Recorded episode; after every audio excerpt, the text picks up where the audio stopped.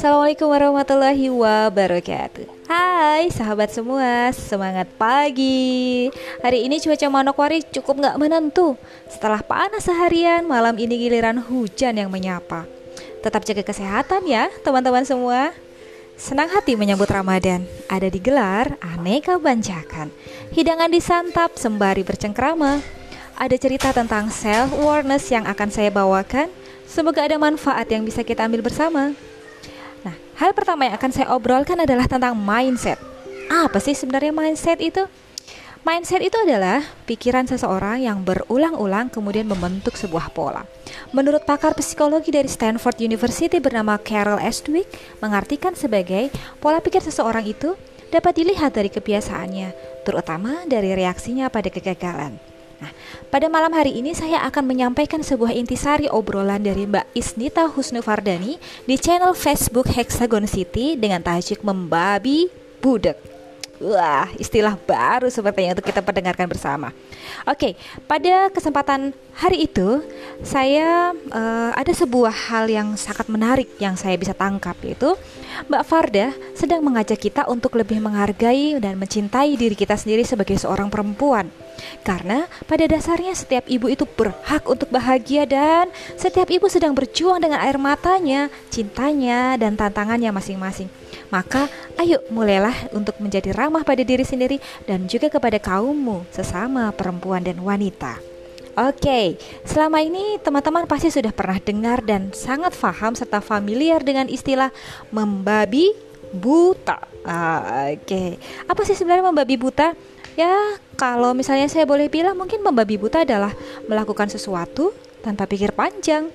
Lalu apa hubungannya antara membabi budek dengan kewarasan? Oke, kita akan mencoba menelaahnya satu persatu. Seorang perempuan setelah ia menikah, maka perempuan itu akan memiliki banyak sekali peran. Dengan banyaknya peran itu dan semakin banyaknya perempuan berinteraksi dengan lingkungan sosial akan memunculkan semakin banyak komentar dari orang-orang di sekitarnya.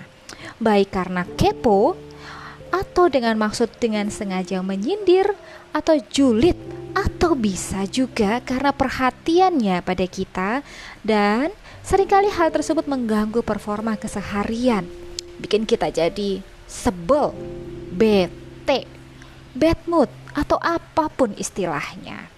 Oke, saya sekarang coba ingin mengajak teman-teman semuanya Tuliskan sebuah kalimat yang terlintas pertama kali dalam benak kalian Kalimat apa yang kira-kira masih mengganggu dan selalu terngiang dalam lintasan pikiran teman-teman sekalian?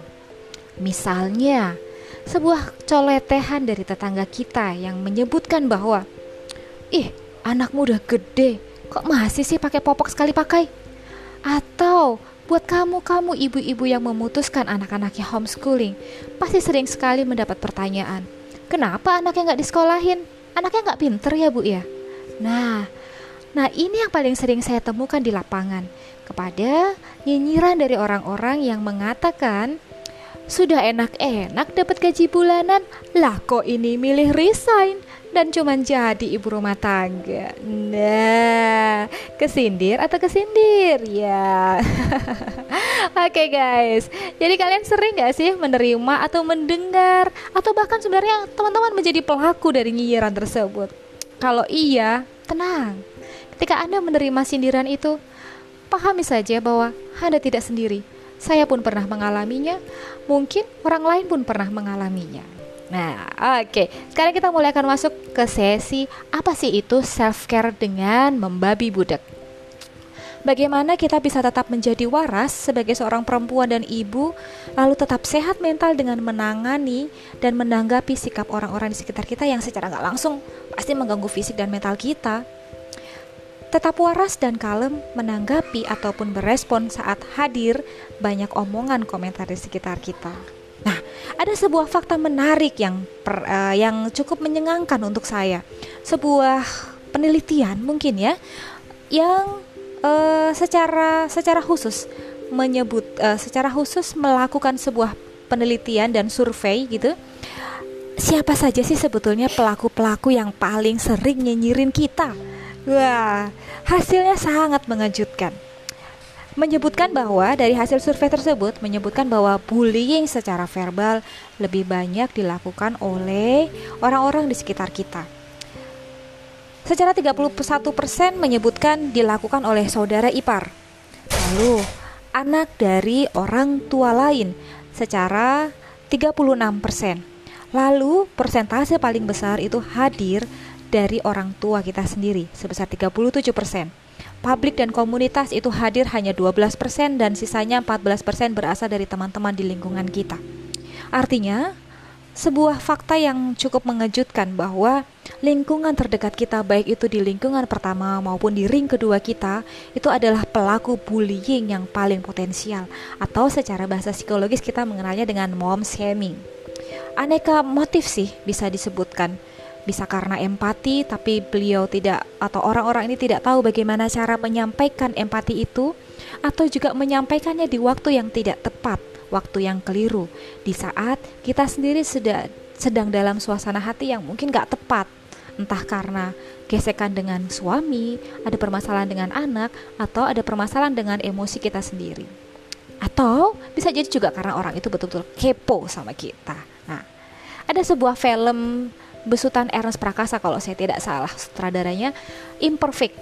Nah, saya waktu itu betul-betul sangat tertarik untuk menonton film ini karena hasil review dari beberapa teman mengatakan bahwa film ini cukup bagus dan cukup relate terhadap dunia keseharian perempuan. Berangkat dari sebuah fakta dan kenyataan bahwa kebanyakan ternyata bullying verbal atau menjadi kritisasi body image itu dilakukan oleh ibu kandung sendiri. Oke, faktanya sudah kita babar, sudah kita jabarkan. Lalu, misalnya kita sudah mengalami atau menjadi korban dan kita berada di dalam lingkaran-lingkaran tersebut. Apa sih yang bisa kita lakukan untuk mengatasi atau minimal kita memperkuat benteng diri kita? Nah, Mbak Fardah memberikan beberapa beberapa apa ya? Beberapa treatment yang mungkin bisa kita lakukan sebagai pertolongan pertama ketika kita merasa mental kita sedang down atau kita sedang merasa bahwa kita sendiri sedang tidak menerima diri kita. Nah, hal yang pertama bisa kita lakukan adalah kita terima dulu atau kita acceptance semua yang hadir baik itu yang kita rasa atau pikiran yang mungkin sekelebat muncul setelah komentar itu kita dengar atau bahkan mungkin sensasi yang dirasakan oleh fisik kita. Penting bahwa kita menanamkan diri menanamkan terlebih dahulu tentang self awareness. Lalu yang kedua, latih dan jaga terus kondisi berkesadaran terlebih dahulu. Prakteknya adalah dengan praktek langsung mengenai rumus self care. Bisa bisa jadi self awareness yang masih rendah karena ada kesulitan kita untuk merasakan sensasi.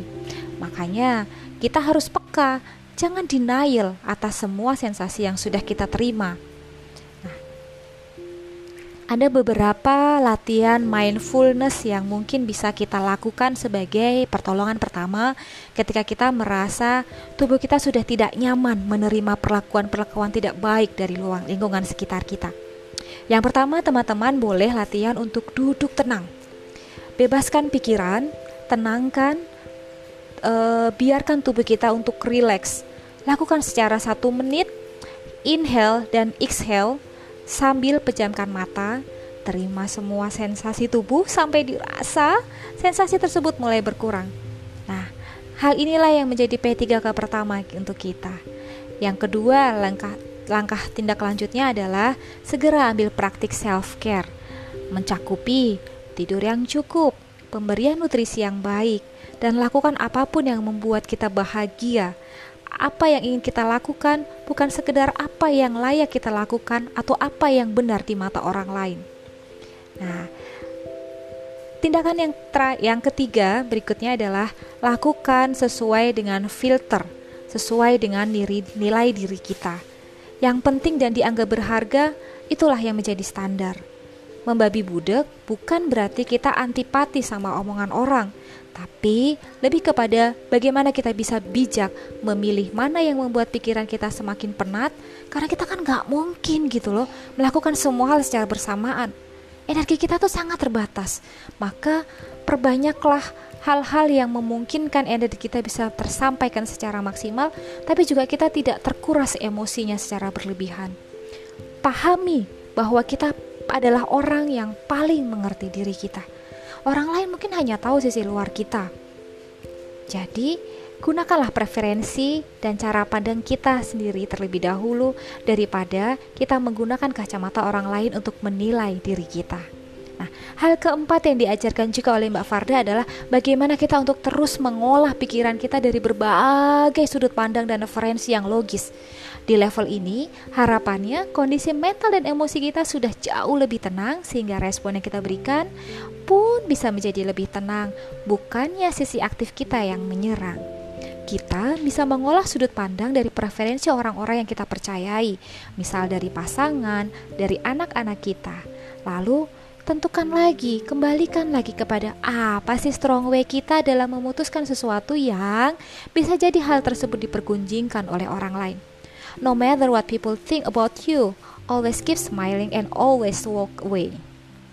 Nah, yang kelima, tentukan sikap diri dan selalu tetap tersenyum. Positive thinking, tetap jaga hubungan baik dengan orang lain di sekitar kita. Karena kita nggak pernah tahu loh orang itu bersikap ke kita karena apa. Bisa jadi karena sisi insecure dirinya sendiri, lalu dia menolakkan peluru tersebut pada kita. Bisa jadi sikap yang diberikan pada kita karena maksudnya peduli, hanya perkara komunikasi yang belum tepat. Gak mungkin juga kan kita bisa ngebahagiain semua orang, dan semua orang itu punya lukanya masing-masing. Bisa karena dia belum selesai dengan dirinya sendiri atau insekuritas dirinya yang masih bercokol di dirinya. Nah, kendali kontrol yang bisa kita pegang itu adalah pikiran kita. Bagaimana kita merespon, tapi bagaimana pikiran orang lain ke kita, bagaimana dia merespon itu adalah di luar kuasa kita.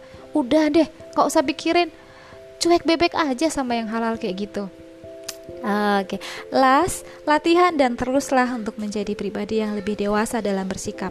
Jaga terus hubungan baik dengan orang lain karena bisa jadi kesempatan mendatang orang tersebut akan sadar dan meminta maafnya pada kita mindset yang kita pakai untuk selalu menjadi pribadi yang tumbuh dan berkembang bahwa setiap hari adalah kesempatan bagi kita untuk terus menjemput kesempatan melatih pikiran untuk lebih mindfulness sehingga kita akan selalu bahagia dan bonusnya Allah akan selalu memberikan kita kesehatan. Terima kasih semuanya. Sampai ketemu di obrolan kita selanjutnya. Wabillahi taufiq wal hidayah. Wassalamualaikum warahmatullahi wabarakatuh. Tetap jaga kesehatan dan patuhi protokol kesehatan di mana pun kalian semua berada. Dadah.